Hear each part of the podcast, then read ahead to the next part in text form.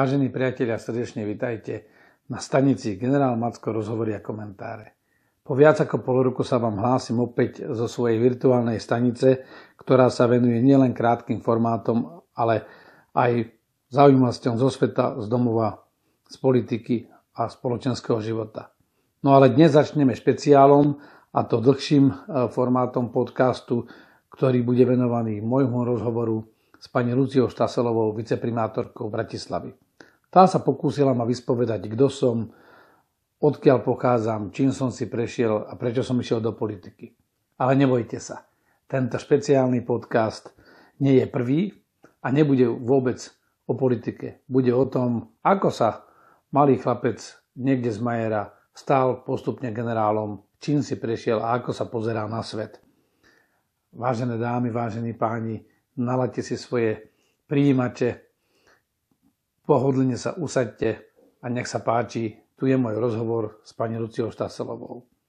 To, či vás zaujal, mi dajte vedieť buď na Facebooku, alebo e-mailom na moju adresu generálzavináč.macko.sk Takisto mi môžete poslať návrh tém, o ktorých by ste chceli odo mňa počuť v podobnom formáte môjho podcastu. Príjemné počúvanie.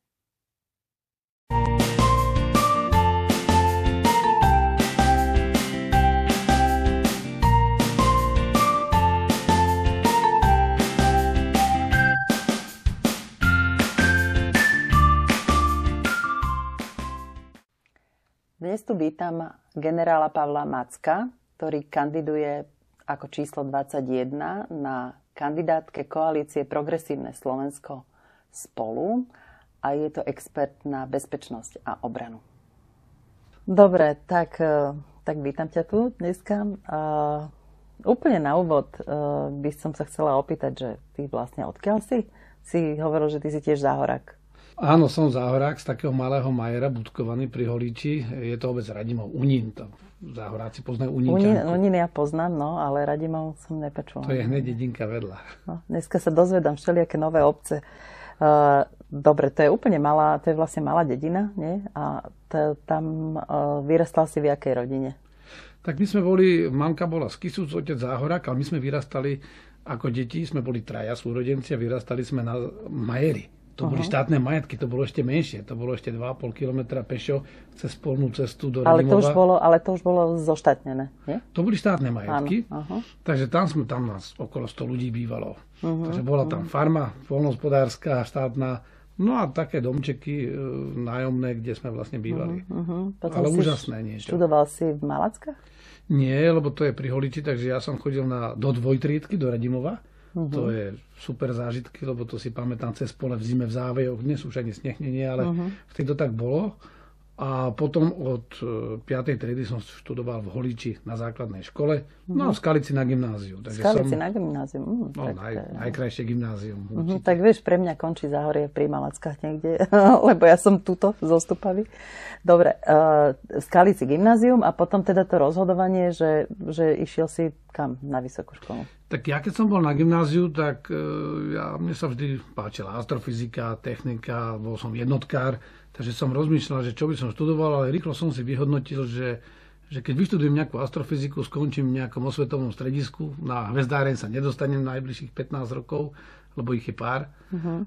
A prišli vojaci k nám náborovať a mne sa to zapáčilo. Tak? A išiel som do Brna na vojenskú akadémiu, chcel som byť technik, lebo v Brne uh-huh. bola vtedy taká technická akadémia. A išiel som študovať optoelektroniku a vlastne počas toho štúdia som si ešte vybral aj počítače k tomu ako ďalší obor. A bol som vlastne akoby ten špecialista, konštruktér, technik, uh, oficiálne sa to volalo výzbrojená služba, to znamená služba, ktorá sa starala o zbraňové systémy. Čiže to už boli vtedy počítače takéto rozvinuté? Lebo ja si pamätám, že na gymnáziu sme mali ešte také, že dierne štítky, čo som vôbec nepochopila dodnes, ani akože tá, týmto smerom nie, ale ty už si normálne študoval akože počítače? Áno, ale musím povedať, lebo toto je naozaj, že ja som prešiel tie počítače od veľkých sálových, e, to boli EC uh-huh. 1045, uh-huh. a menšie boli ADT 7400, to boli nadierné štítky, nadierné pásky, Takže si to na flopáky, všetky, no, všetko, no, no, no. ale ja už keď som robil svoju diplomovú prácu už, na konštrukciu, boli... tak boli také tie už flopáky ešte 7, uh-huh. 7 palcové, uh-huh, ale 250 kg, ale už to boli pe- personálne počítače. Počítače, uh-huh, dobre, takže už ťa to zachytila tá nová doba. Vlastne. Áno, armáda bola vtedy celkom moderná. My sme mali už uh-huh. aj vtedy automatizované systémy velenia a riadenia. Sice boli na tých vyšších stupňoch, ale ja som to nechcel robiť ako hlavný obor. Ja uh-huh. som mhm. si povedal, že chcem mať nejakú profesiu, že chcem byť ten optoelektronik, zbraniar, výzbrojár. Uh-huh. A tie počítače k tomu boli ako nástroj pre mňa. Vlastne život to ukázal, lebo dneska vlastne počítač má kde kto. Vtedy na počítačoch robili len programátor. Tak dobré rozhodnutie to bolo vtedy, nie? Výborné, ale myslím si, že ten život na konci skončil úplne inak, lebo vlastne to uh-huh. naj z celého toho môjho povolania bola práca s ľuďmi. Že vlastne uh-huh. aj nakoniec som tak či tak skončil ako veliteľ, ako človek, ktorý cvičí vojakov, ktorý riadi operácie. To znamená, bol som technik, som kandidát technických vied, ale na konci tá práca s ľuďmi, to, čo sa vždy títo technici tak smiali z tých akože veliteľov, to ma najviac bavilo, lebo je to práca s ľuďmi. Najťažšia, ale aj najkrajšia. A jak sa človek stane z takého, že zo začiatku, neviem, čo je tá prvá hodnosť, až je z neho generál? Toto mi vysvetli. Na to nie, na to nie je recept. Ale tak tvoja cesta nejaká. No. Jasné. Žarty sú také, že každý, každý ten dôstojník si nosí e, generálskú palicu vo mm-hmm. svojej torbe, ale realita je taká, že musíš mať aj trošku šťastie, musí to byť aj človek veľmi snaživý. Ja som bol vždy taký človek snaživý. Jak som povedal, na vysokej škole som okrem toho svojho základného oboru študoval na inej fakulte ďalší odbor, takže skončil som dva. E, potom boli také podmienky za socializmu, že som išiel na Žumavu za odmenu, za červený diplom. Pekné lesy. Pekné lesy, takže začínal som vo Vimperku, potom som bol v Českom Krumlove, ale veľmi som si to užíval. Veľmi sa mi to páčilo, aj keď som... Keď to ale nemalo... to už bola taká nová vojna, to nebolo tak, ako bola kedy, to už bolo trošku ešte to tá... bola, ešte to ešte, bola, ešte, ešte nebola bola armáda reformovaná. Ešte nie, to bolo ešte vlastne ku koncu socializmu, ten rok a pol, Aha. potom prišla zmena režimu Uh-huh. A po tej zmene režimu to mi umožnilo sa vrátiť aj na akadémiu do Brna. Uh-huh. Tam som začal robiť uh, vedeckú ašpirantúru a keby sa vlastne nedelila republika, tak by som aj tam asi zostal na tej škole. Uh-huh. Ale keďže sa delila Československá republika, ja som chcel ísť na Slovensko. Uh-huh. A dostal som sa na ministerstvo obrany. Robil som veľmi veľa rôznych vecí, robil som na informatike na obrane, potom na akvizíciách, na odpredajoch, Robil som aj také veci, že, že napríklad v rámci deblokácie som bol negociátor kontraktu na nášho kozmonauta alebo na deblokáciu zbraňových systémov, takže na, tom, na tej zmluve na kozmonauta na Ivana Belu, uh, ktorého týmto pozdravujem, tak uh, je parafa vlastne moja na každej tej jednej stránke. Takže aj takéto zážitky mám z toho. A to bola aká zmluva? To, bola, to bola medzivládna zmluva medzi Ruskou federáciou a Slovenskou republikou na deblokáciu dlhu bývalého Sovietskeho zväzu voči Československu. Takže spojenú, sme... spojenú s tým jeho s áno, účinkovaním, áno. hej? Takže my sme vlastne v rámci toho mali svojho kozmonauta, mali sme vedecký hej. program Štefánik, Neboštík, uh, Richard Kvetňanský, akademik, robil veľmi dlho takéto vesmírne uh-huh. projekty, dokonca aj z NASA, nielen s Ruskou kozmickou agentúrou. Takže to bola taká moja cesta na ministerstve a a to bolo také skôr úradnícke, nie? To bolo tá doba, po tom, čo som bol na Šumave, bol, e, bola taká úradnícka, uh-huh. kde som ale v podstate bol u toho, keď sa zavádzali nové, nový zákon o verejnom obstarávaní, nový zákon o správe majetku štátu. E, v podstate bola tá reforma, lebo predtým armáda bola taký štát v štáte za uh-huh. toho starého režimu a bola taká tá reforma, modernizácia tých ozbrojených síl, ale aj toho systému riadenia obrany, ktoré vlastne civilná kontrola prišla do obrany. Civilná kontrola a povinná vojenská služba zanikla. Vlastne. Tá ešte bola. Tá, tá ešte, ešte bola. bola hej. Ja som potom mal taký veľký zlom, tým, že som bol vôbec ako druhý študent zo Slovenska vybraný na najväčšiu vojenskú školu v Spojených štátoch, ktorú som veľmi dobre aj skončil a odtiaľ, keď som sa vrátil, tak už som sa pýtal sám naspäť, k vojskám. Lebo som vedel, že keď sa vrátim na ministerstvo ako úradník, tak aj s takouto generálskou školou nikdy generálom nebudem.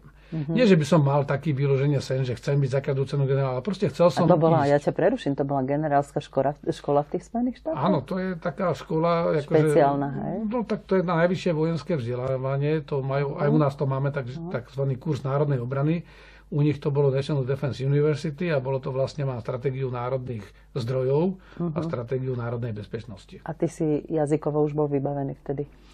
Mne vedecká ašpirantúra dala to, že tým, že bolo málo literatúry v slovenčine alebo v mhm. češtine, všetko uh-huh. bolo v ruštine alebo v angličtine, že ja som to, tie základy z gymnázia musel rozvíjať a naučil som sa veľmi dobre čítanú angličtinu a začal som mu používať, mám talent na jazyky, takže uh-huh. bol som samouk. Uh-huh. Ja som nebol nikdy na jazykovom kurze a išiel som do Spojených štátov študovať to, čo vojaci poznajú, že Stanak 3, to je už taká tá vysoká úroveň uh-huh, uh-huh. jazyková. No a jak tie začiatky, jak boli z toho ťažké, ťažké, angličtiny? Ťažké, lebo máte Stanak 3, prídete do tej Ameriky a pristal som v San Antoniu o 3 ráno a odtiaľ ma doviezli do Lakeland Air Force Base, leteckej uh-huh. základne, kde je taký jazykový inštitút.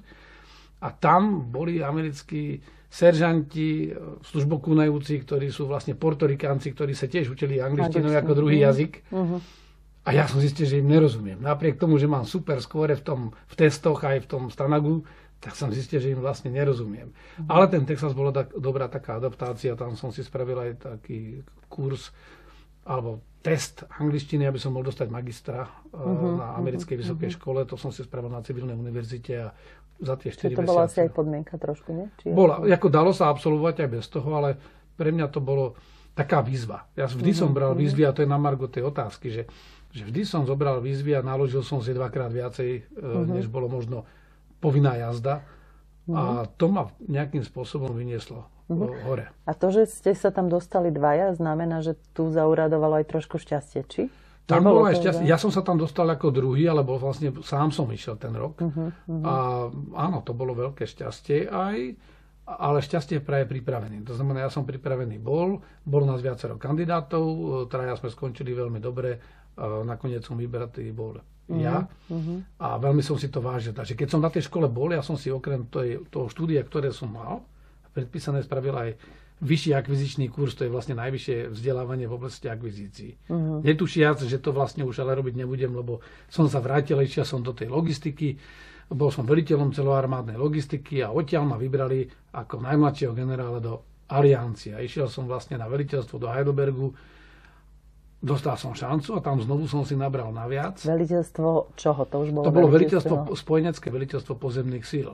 To znamená také veliteľstvo, ktoré vo veľkej vojne by velilo všetkým tým pozemným Dobre, armádam. a my už sme vtedy boli, to už bolo, že už Ja som boli... vstupoval, ja som bol prvý náš príslušník, ja som bol taký súbežník nášho vstupu, nášho do, NATO. vstupu do NATO. My sme vstúpili 29. marca 2004 do NATO. Si 11. kronika. 11. júla som bol ako vôbec prvý náš vojak v oficiálnych štruktúrach aliancie, uh-huh. v celej tých, v tých mhm. štruktúrach. Uh-huh. Postupne sme nasadili vyše 100 ľudí do týchto štruktúr.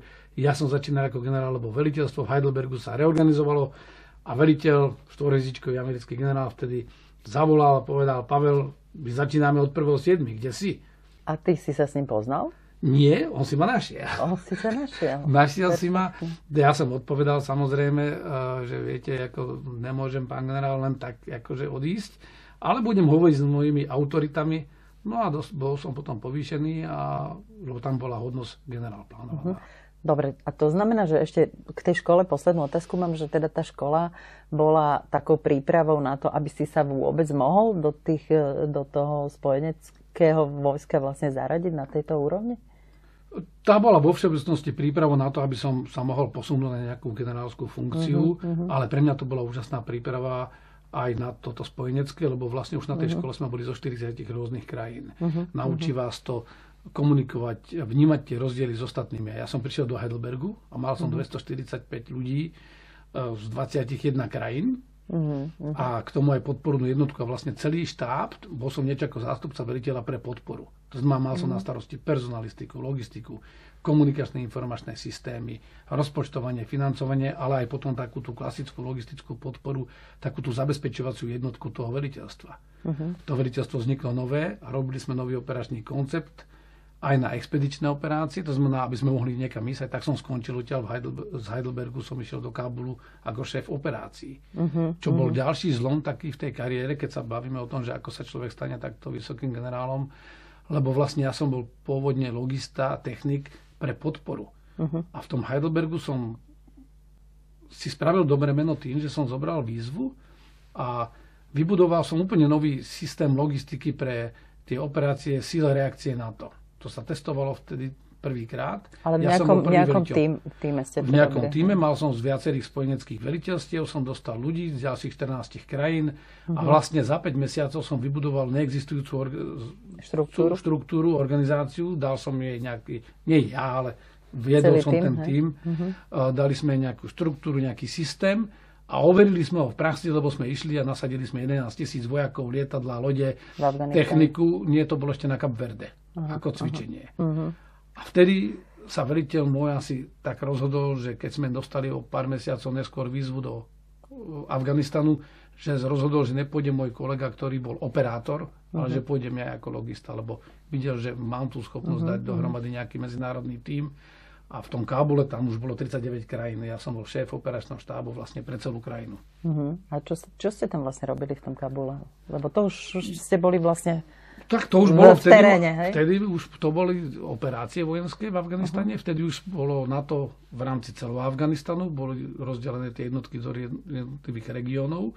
A ja som bol v Kábule na hlavnom veliteľstve a mal som na starosti koordináciu všetkých vojenských operácií. Mm-hmm. Aj schvalovanie tých operácií, tie vyššie schvaloval priamo veliteľ a ja som robil takého jeho človeka pre šéfovanie operácií. To znamená veľké operačné centrum, tá sála, mm. kde sú vlastne tí ľudia s počítačmi, prehľadom vidia, zo satelitov vidia proste z týchto Filmy, techniky. film, americký film. Takže to je mission centra, alebo také operačné uh-huh. centrum, ale k tomu ja som mal na starosti aj bezpečnosť uh, v rámci celého Afganistanu, to znamená posudzovanie bezpečnosti tých našich základní, mal som na starosti výcvik, leteckú podporu, takže všetko to, čo sa týka bojovej činnosti. Ale samotný Afganistán nebol len o tom boji. Tá mhm. misia mala také také tri piliere. Jedna, lebo to sa málo hovorí, lebo tá, stále sa povie, že na to tam prišlo a bombardovalo mm-hmm. tam a mhm. robilo. Nie. My sme tam boli so súhlasom afgánskej vlády, boli sme tam bezpečnostné sily, stabilizačné, takže áno, aj sme udržiavali bezpečnosť, ale primárnou úlohou bolo vytvoriť podmienky pre rekonstrukciu mm-hmm. a rozvoj tej krajiny a tam boli aj tzv. provinčné rekonstrukčné týmy mm. alebo polnohospodárske rozvojové Čiže tá týmy. armáda tam aj pomáhala vlastne? No, to bola hlavná misia. Uh-huh. A druhá forma pomoci bola pomoc pri výstavbe afgánskych bezpečnostných zložiek. Uh-huh. Takže ja napríklad som chodil aj na koordináciu bezpečnostných operácií s afgánskym ministerstvom obrany a vnútra za tú alianciu za NATO. No a podarilo sa to? Lebo ten Nie, to je dlhodobá je úloha. Stále je... Nepodarilo sa úplne všetko, tak. to je dlhodobá úloha. Ja som sa na vlastne... hrane niekde, nie? No je. Ja som sa k Afganistanu vlastne vrátil o pár rokov neskôr, lebo som sa stal šéfom výcvikového centra NATO. To bola mm. najvyššia pozícia vojenská v aliancii, ktorú Slovensko kedy malo. A velil som vlastne príprave veliteľov a štábov, ktorí do toho Afganistanu chodili. Mm. Takže som vlastne pripravoval e, veliteľov amerických, nemeckých divízií a vlastne celých tých ich štábov a plus ten medzinárodný personál, ktorý z iných krajín oni dostávali, aby sa pripravili na tú misiu. Mm. Chodili do Polska, v podstate spolu s tými Afgáncami sa cvičili, aby sa zladili ešte predtým, než prídu na to boisko alebo do toho priestoru v Afganistane. Takže tá misia bola ťažká, dodnes nie je dokončená, ale bol tam obrovský pokrok. To je ale na inú tému a na iný mm-hmm, rozhovor. Áno, čo, čo ti to, keď sa môžem opýtať osobne, že čo ti to dalo, to, že si e, časť teda tej svojej kariéry strávil úplne v inej krajine, v iných podmienkach a ešte na takej zodpovednej úlohe? Strašne veľa. To, uh-huh. to ti zmení život lebo v podstate pre mňa to bolo presne o tom, že to šťastie znamená aj byť pripravený a využiť tú šancu a vlastne tam na takýchto úlohách človek buď ukáže, že na to má, alebo proste e, zistí, že kde sú jeho hranice. Uh-huh. Takže ja som 7 rokov strávil vlastne v medzinárodných štáboch na vysokých pozíciách, kde som riadil tých ľudí. E, neboli to Slováci, ale vlastne z celej aliancie, dokonca v Afganistane aj z takých krajín ako Nový Zéland, Austrália, proste to bolo z celého uh-huh. sveta. Uh-huh. A dá ti to veľa v tom, že spoznáš aj tú rôznorodosť tých ľudí, spoznáš to, že ako vytvoriť tým, ktorý má fungovať, napriek tomu, že sme každý úplne iný a máme dokonca aj rozdielne národné záujmy, rozdielne uniformy, ale máme nejakú spoločnú misiu, ktorá nejde tak hladko ako doma, že sa vydá rozkaz a povie sa, že, že všetci sa srovnajte a bude to takto tam sa musí e, hrať s tými rôznymi zájmami a rešpektovať v podstate aj tie odlišnosti tých krajín a napriek tomu to musí znieť ako orchester. To je mm-hmm. ako keď máte uh, veľký orchester s rôznymi sadami nástrojov a majú hrať celú operu, mm-hmm. nie jednu áriu. Mm-hmm. Takže toto niečo je také, že kto týmto prejde, tak určite to je už niečo, že ste v niečom veľkom, niečo veľké sa deje a, a poznačí vás to. Mm-hmm. Čo sa stalo potom? Vlastne si pokračoval vlastne teraz e, na Slovensku späť? Áno, ja som vlastne, keď som sa vrátil z toho Heidelbergu, lebo uh-huh, v mhm, mhm. Afganistane som bol z Heidelbergu, tak uh-huh, som sa vrátil na Slovensko na pozemné sily, bol som zástupca veliteľa pozemných síl. A keďže všetci pozerali, že ty si expert na NATO, lebo si bol najvyššie už aj vtedy postavený v NATO, tak mi hodili hneď bojové skupiny Európskej únie. Je to síce niečo úplne iné, uh-huh, uh-huh. ale dostali sa mi vlastne tieto skupiny do môjho riadenia a vlastne bol som takým národným koordinátorom pre prípravu prvých dvoch bojových uh-huh. skupín. Jednu sme mali s Čechmi a tú uh-huh. druhú sme mali ešte s pobaltskými krajinami a so Spolkovou republikou Nemecko. Uh-huh. Tam som sa aj pripravoval ako zástupca veliteľa Európskeho operačného štábu uh, pre prípad aktivácie týchto operácií. No a potom som prišiel na generálny štáb, riadil som operačný štáb a výcvik. No a vlastne odtiaľ som bol vyslaný do Polska, to už som spomínal, e, kde som bol veliteľom spojeneckého veliteľstva, výcvikového centra spojeneckých síl v polskej Bydgošti. A keď som sa vrátil, som sa stal zástupcom náčelníka generálneho štábu a tam som bol vlastne až do konca, do konca svojej kariéry, mm-hmm. do mája 2018. Mm-hmm, dobre. Ešte úplne inú otázku mám, že keď je v rodine vojak a ešte keď je to hlava rodiny, ako taká rodina funguje? Ako vyzerá? Si generál doma? Nie. úplne normálne, úplne normálne, ako každá iná rodina. Má to svoje špecifika, lebo ja ako vojak, ako väčšina našich vojakov, musím povedať, eh, som dochádzal. Ja som dochádzal z Trenčina, eh, celé roky eh, mnohí naši vojaci dochádzajú z jedného konca republiky na druhý. Takže tá rodina je tým poznačená, nebolo to až mhm, také uh-huh. ľahké. Druhá vec v našom prípade bolo, že rodina vandrovala so mnou uh-huh. po svete. Aj v Kabule boli ste? Nie, nie, to do bojovej zóny nie. Oni zostali v Nemecku to, a to je tá perlička v tom, že vlastne deti, aj manželka zostali v Nemecku, v cudzej krajine a otec rodiny, hlava rodiny odišiel do Kábulu. Uh-huh. A do bojovej misie, z ktorej eh, aj telefonovať nie je také jednoduché, že nedá sa každý deň. Uh-huh má to aj také aspekty, že tá rodina si zvykla už sa zorganizovať a žiť si svoj život. A keď sa vrátiš domov, tak si, si naviac. Takže potom už nie si naozaj doma generálom, uh-huh. ale jasne, že samozrejme hlava rodiny, hlava rodiny, aj, aj, je to aj povahou človeka, ale v rodine to nefunguje ako na vojne. Tam uh-huh. sa nedá zavliť. Naopak, čím viac deti odrastali, tak e, ti povedia, že ako nejsi v robote, tu to funguje inak. No, moj, moja dcera uh, žila v Nemecku, teraz sa vrátili a tiež to je niečo podobné, že jej manžel je neurochirurg a bral si strašne veľa slúžieb, však chcel si tam aj zarobiť, aj urobiť atestáciu. A ona hovorí, že áno, že zariadila si život po svojom a teraz sa vrátili sem a tu už nemá toľko služieb a toľko roboty a normálne sa museli zvykať Znovu si na učiť. seba, akože, že ako to je, keď on príde o štvrtej domov a, a není ona sama doma. Takže asi viem, že o čom hovoríš. No ja keď som sa vrátil z toho Afganistanu, tak my sme napríklad mali dokonca taký akože zimný výcvik veliteľstva a to sa brávali aj rodiny. A my sme išli do Fusenu, kam chodívajú mimochodom aj naši hokejisti na, na výcvikové také uh-huh. centrá, to je na juhu Nemecka. A mali sme vlastne aj takú inštrukciu. Kanadiania, tí chodia roky do týchto operácií, takže mali k tomu takú lepšiu skúsenosť s tými rodinami a vlastne nám dávali tie odporúčania a takú inštrukciu, že ako znovu zjednotiť tú rodinu. rodinu. Čiže je to, je to dôležitá vec. Je to dôležitá vec, na ktorú treba byť pripravený. Dobre, a teraz sme tu. Teraz ty sa, si sa pustil s takou istou, s takou istou cieľavedomosťou možno a, a s takým nasadením ako v, v tej tvojej kariére si sa pustil aj teraz do tohoto verejného priestoru, do tohoto verejného života. Čo bol ten hlavný motiv, že si, sa, že, že si vstúpil do strany, že si sa rozhodol, že teda dáš tie svoje síly, ktoré už si aj niekde odovzdal, aj tie skúsenosti, tak znova si sa naštartoval a za, začínaš vlastne na, ako keby novú etapu tom svojom fun- tak jednak som nechcel sedieť doma, lebo nie som v tom veku, mám dosť energie. Ja som bol vždy taký energický, dynamický človek, ale nebol som nervák. Uh-huh, Skôr uh-huh. taký, e, by som povedal, dynamický sankvinik. Takže prvé, čo ťa napadne, že buď pôjdem podnikať, alebo niečo budem robiť. Lenže ja už keď som odchádzal, tak som odchádzal aj na z nesúhlasu s tým, čo sa vlastne v našich ozbrojených silách deje. Bolo to dokonca aj krátko po vražde Jana Kuciaka a Martiny Kušnírovej. Takže, tak ty si aj verejne myslím, že povedal, takže ja som verejne povedal, že odchádzam, e, nesúhlasím s týmto. Samozrejme, že e, neprajníci povedia, že len preto, lebo som sa cítil urazený, že som nebol náčelník. To vôbec nebolo v tom, lebo ja som videl iný problém, že keď tam zostanem, tak e, budú tam narastať vnútorné konflikty, lebo som videl, že to vedenie je zvolené Slovenskou národnou stranou presne tak, aby mohlo presadiť tú politiku, ktorú oni presadzujú, s ktorou ja som sa nevedel vnútorne vyrovnať.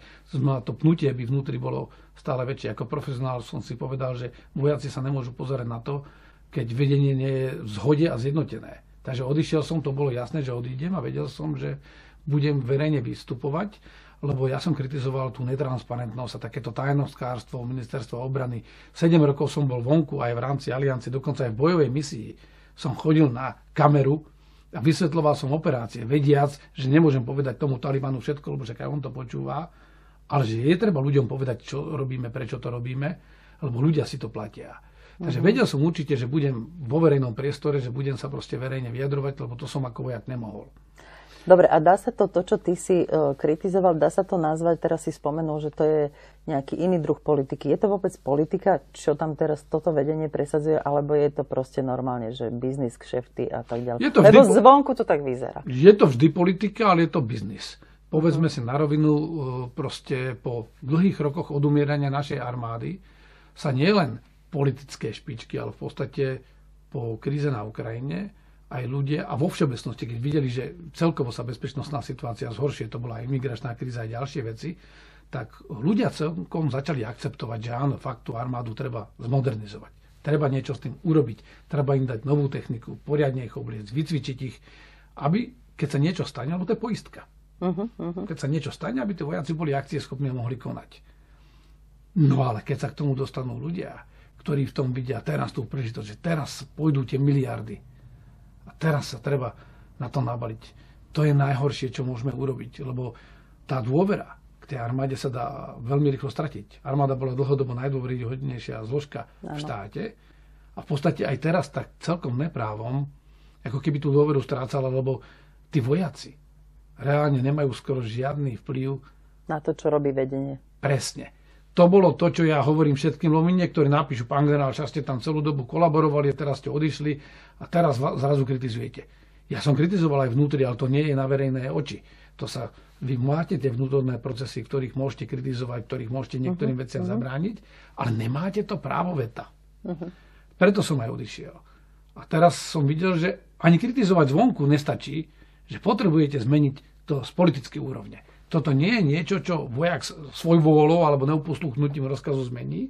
A to je jedno, uh-huh. či to je vojak radový, alebo je to generál. To je niečo, čo sa musí zmeniť na politickej úrovni. Ja dám takú paralelu s históriou.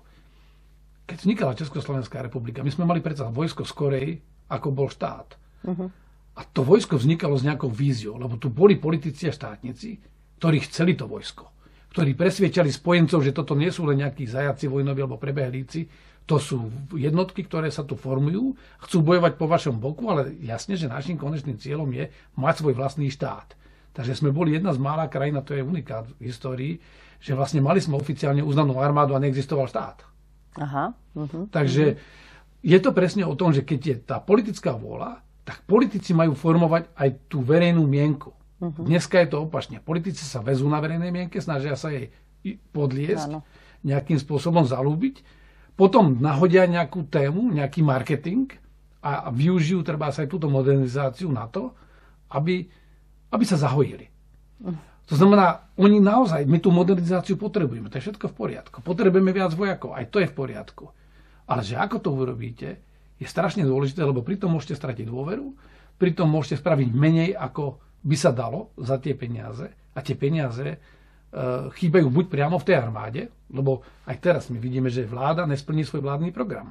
Mm. Dokonca ho nesplní podľa súčasných plánov tejto vlády ani do roku 2030. Tak sa pýtam, že na čo to vlastne robíme? Tak okrem toho, že nesplní program, tak uh, ešte by nedá nespomenúť alebo ne, neopýtať sa na ten strategický dokument čo je o, vlastne o, tom, o tej obrane, neviem, jak sa volá, ten dokument, ktorý sa vleče roky, schválený vládou a neschválený parlamentom. No to je presne ukážka toho, že ako toto funguje. Lebo v normálnom štáte, dávno, alebo aj v normálnom, dávno to malo byť schválené. Tak, nie? aj v normálnej rodine.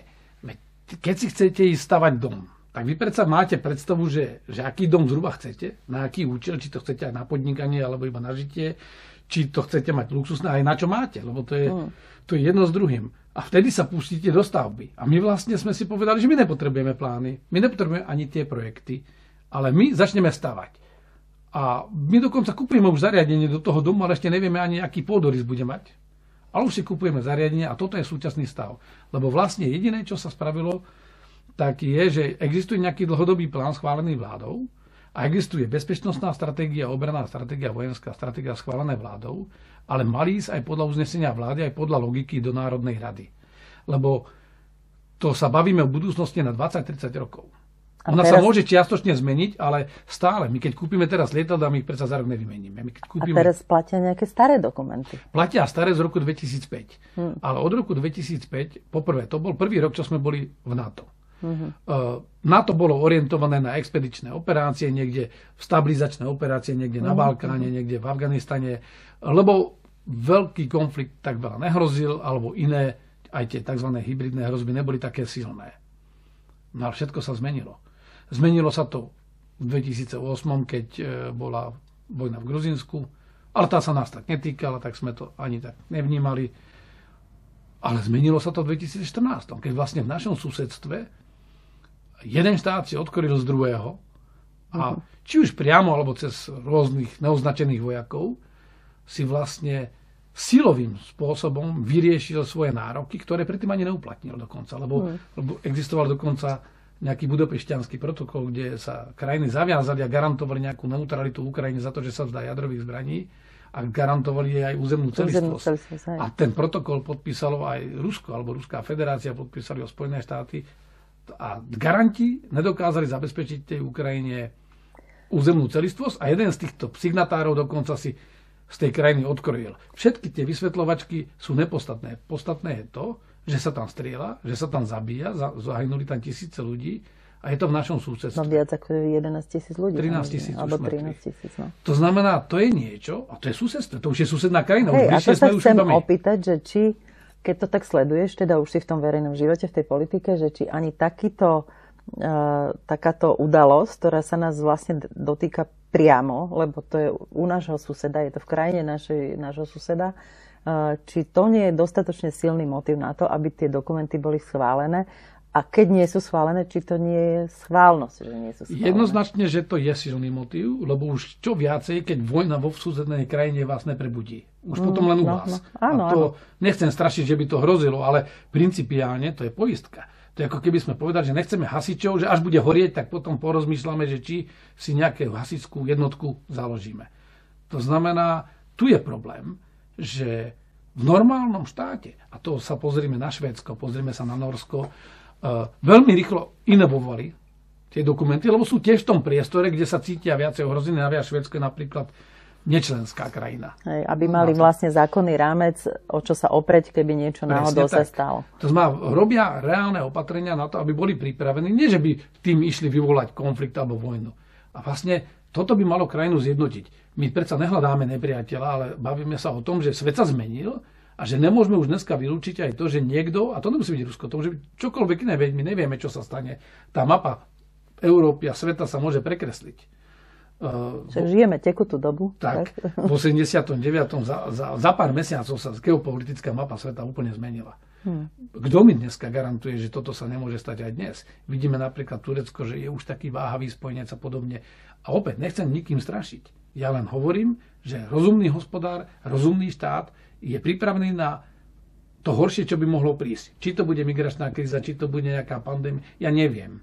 Ale musím sa na to pripravovať. A my máme stratégie z doby, kedy sme si mysleli, že tu bude kľud a pokoj a že vlastne na našu bezpečnosť nám stačí chodiť, robiť poriadok a hasiť ohniska napätia alebo konfliktov niekde niekým, vo svete. S niekým ešte. Tak. Po, popri niekom ešte. Ale teraz už máme konflikt v bezprostrednom susedstve. Hej. Aj keby nás nikto nenapadol. Si predstavme, že by ten konflikt pokračoval a eskaloval v tom susedstve, veď to je krajina so 40 mm-hmm. a mhm. viac miliónmi ľudí, ty keď sa dajú do pohybu, tak to destabilizuje celý región.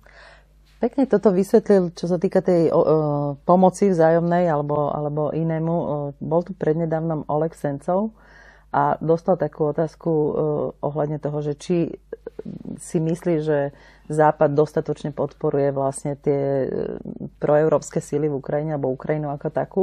A on presne pomenoval, že, že Ukrajina ostala taká zaskočená tou, e, to, tým atakom, že nebola schopná sa sama brániť ani, ani vlastne nejak e, rozumne volať o nejakú pomoc, že tak potom ani ten Západ nevedel na začiatku, že či vôbec tá krajina potrebuje alebo chce tú pomoc od niekoho.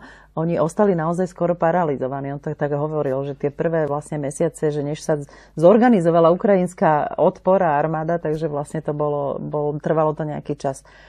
Kvôli uh, tomu práve potrebujeme mať tieto koncepcie. To nastavenie vlastne. Koncepcie sú papiere, Áno. ale to je to nastavenie. To a nastavenie. teraz ten paradox Slovenska je, že vlastne v dobe, keď to ohrozenie stúpa, kedy by sme sa mali zomknúť, lebo to aj tie včely urobia, aj tie mravce a bránia si to svoje mravenisko alebo ten svoj úl, tak my v tomto momente vlastne sa rozchádzame v tom, že či, či sa zmenila či tá situácia alebo nie. Ano. Lebo máme tu e, nielen Danka, ale, ale aj, aj viacerých ľudí, ktorí si myslia, že nie, vôbec nič sa nedieje. Mm. Že mhm. vlastne není dôvod a vlastne naopak, keď budeme sa pripravovať na to, že by sa mohlo niečo stať, že týmto ako keby vyvolávame. No to je mm. presne ako keď niekto povie, že tým, že hasiči si drilujú e, požiarný zásah na nejakej budove, tak, to tak pripr- idú pri- podpáliť tú budovu. Veď to je mm. nezmysel. Mm-hmm. Jednoducho my sa mm-hmm. musíme pripravovať. Zodpovedný štát uh, musí zabezpečiť bezpečnosť svojim občanom. Veď bez toho nevieme ani investovať, ani mať mm. zdravotníctvo, ani školstvo, nič. Keby som sa ťa pýtala, čo sú tri najdôležitejšie veci, ktoré by bolo treba urobiť, aby sme sa mohli cítiť bezpečne a aby sme teda boli obrany schopní? Tak prvá vec je, že musíme byť uh, hodnoverný spojenec. My sme v nejakom bloku a v tom bloku sme len nejaké koliesko, lebo nemáme všetko, čo pre seba potrebujeme. Mm. Takže musíme byť dobrý spojenec, splniť si tie svoje záväzky a byť konzistentný, mať to ujasnené, že s kým sme spojenec. A druhá vec je, že musíme mať akcieschopné ozbrojené sily ktoré nedokážu všetko.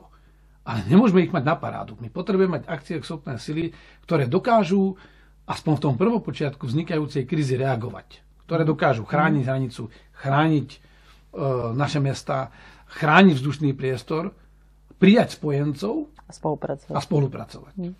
No a tretia vec, e, samozrejme, tie konflikty sa menia a vznikajú tzv. hybridné hrozby, ale, alebo hybridné konflikty. Ale to tu bolo vždy.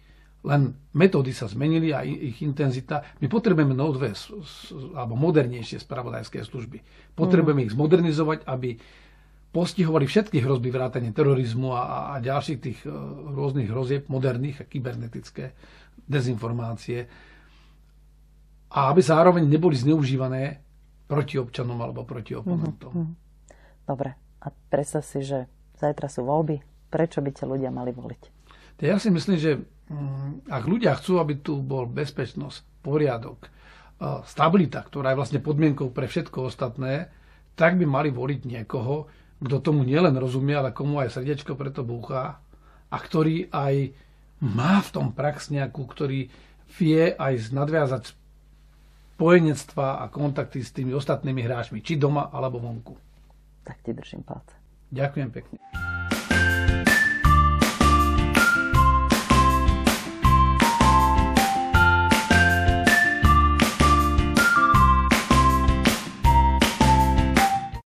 Vážení priatelia, a to je pre dnešok všetko. Dajte mi vedieť, ako sa vám rozhovor páčil a pošlite prípadné námety alebo otázky, o ktorých by ste chceli odo mňa počuť v najbližšom vysielaní.